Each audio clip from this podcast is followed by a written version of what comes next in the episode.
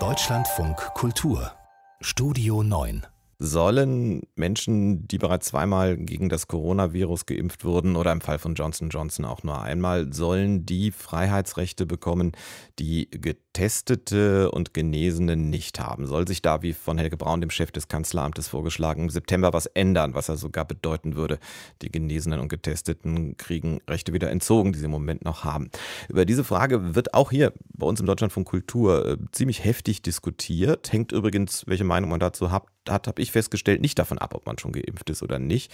Und doch gehen die Meinungen weit auseinander. Und deshalb jetzt bei uns zwei Kommentare, die in die ziemlich entgegengesetzte Richtung jeweils gehen. Für mehr Freiheitsrechte für Geimpfte spricht sich jetzt zunächst Ludger Fittkau aus. Ich habe eine nette Nachbarin, die sich nicht gerne impfen lassen will. Sie ist Mitte 60 und eigentlich keine Corona-Leugnerin. Aber sie hat ein Unbehagen, wenn sie an die Covid-Impfung denkt.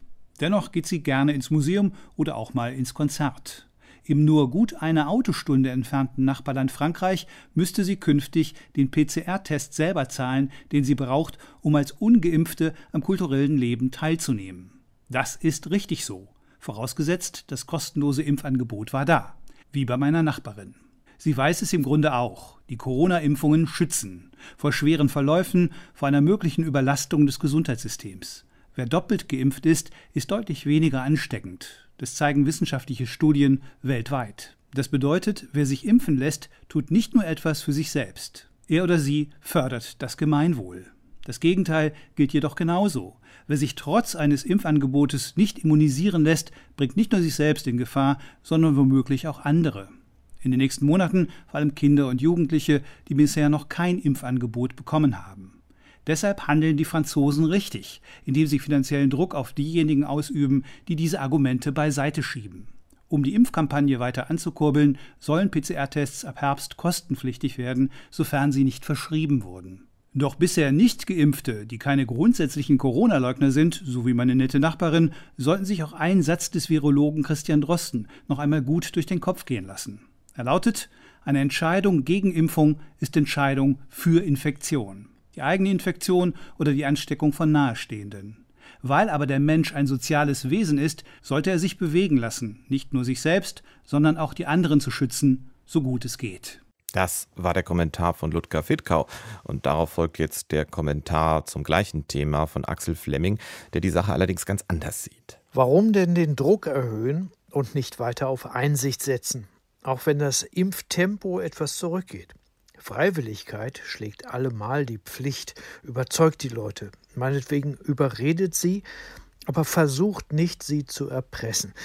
Denn es gibt doch gute Argumente für die Impfung. Nur wer geimpft ist, der schützt auch ungeimpfte. Wer sich nicht impfen lässt, wird infiziert. Aber nehmt die Ängste ernst. Ja, impfen kann wehtun.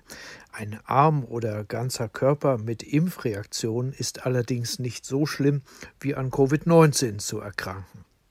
Klärt auf, warum Geimpfte trotzdem erkranken können, warum sie trotz angeblich vollständigem Impfschutz andere anstecken können.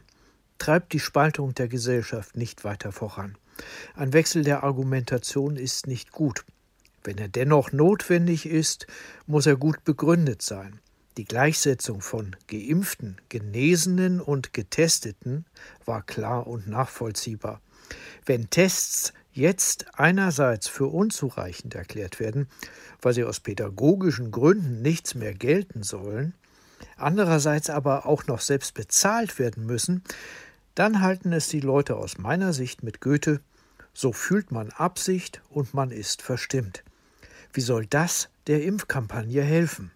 Das war der Kommentar von Axel Flemming. Und wenn Ihnen jetzt aufgefallen ist, dass sich ja beide Kommentare unbedingt dafür ausgesprochen haben, sich impfen zu lassen, das stimmt. Unterschiedliche Ansichten wurden dann nur vertreten in der Frage, ob Geimpfte auch mehr Rechte dann haben sollen als andere. Sie können die Kommentare auch äh, jederzeit, äh, beide natürlich und auch vieles mehr noch, nachhören in der DLF Audiothek.